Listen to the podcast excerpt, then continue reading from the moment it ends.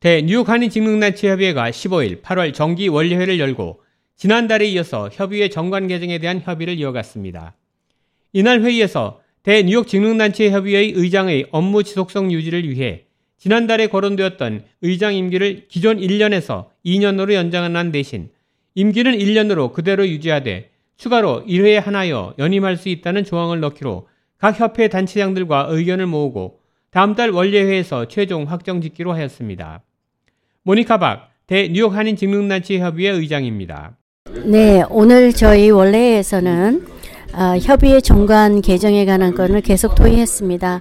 어, 여러 가지 안건이 많았지만 그 중에서도 가장 중요한 거는 회장의 임기를 어, 1년으로 하되 1년 연임을 할 수 있는 그런 제도를 마련을 해서 어, 저희가 한 2년 정도는 회장님을 할 수 있게 그런 기회를 드리려고 합니다.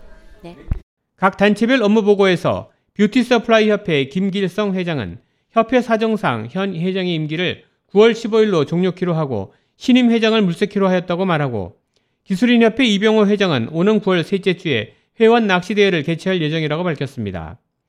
식품협회 박광민 회장은 오는 9월 18일 라스베이거스에서 개최되는 국제식품주류상 총연합회 신임 회장 선거에 공식 출마 의사를 밝히고 현재 선거운동을 진행 중이라며 총연 회장에 꼭 당선될 수 있도록 현 단체장들의 적극적인 지지를 요구했습니다.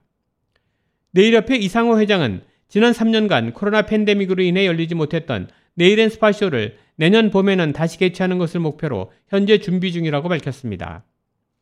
수산인협회 조동현 회장은 지난달 7월 23일 엘리펀드 파크에서 회원 야유회를 성공적으로 마쳤으며 현 뉴욕 한인의 이사회 수산인협회 명의로 이사진에 가입했다고 말했습니다.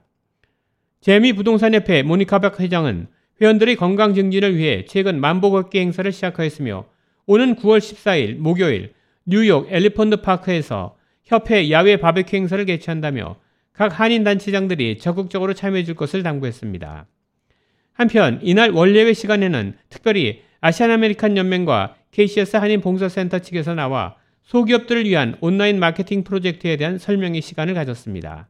K라디오 한송영입니다.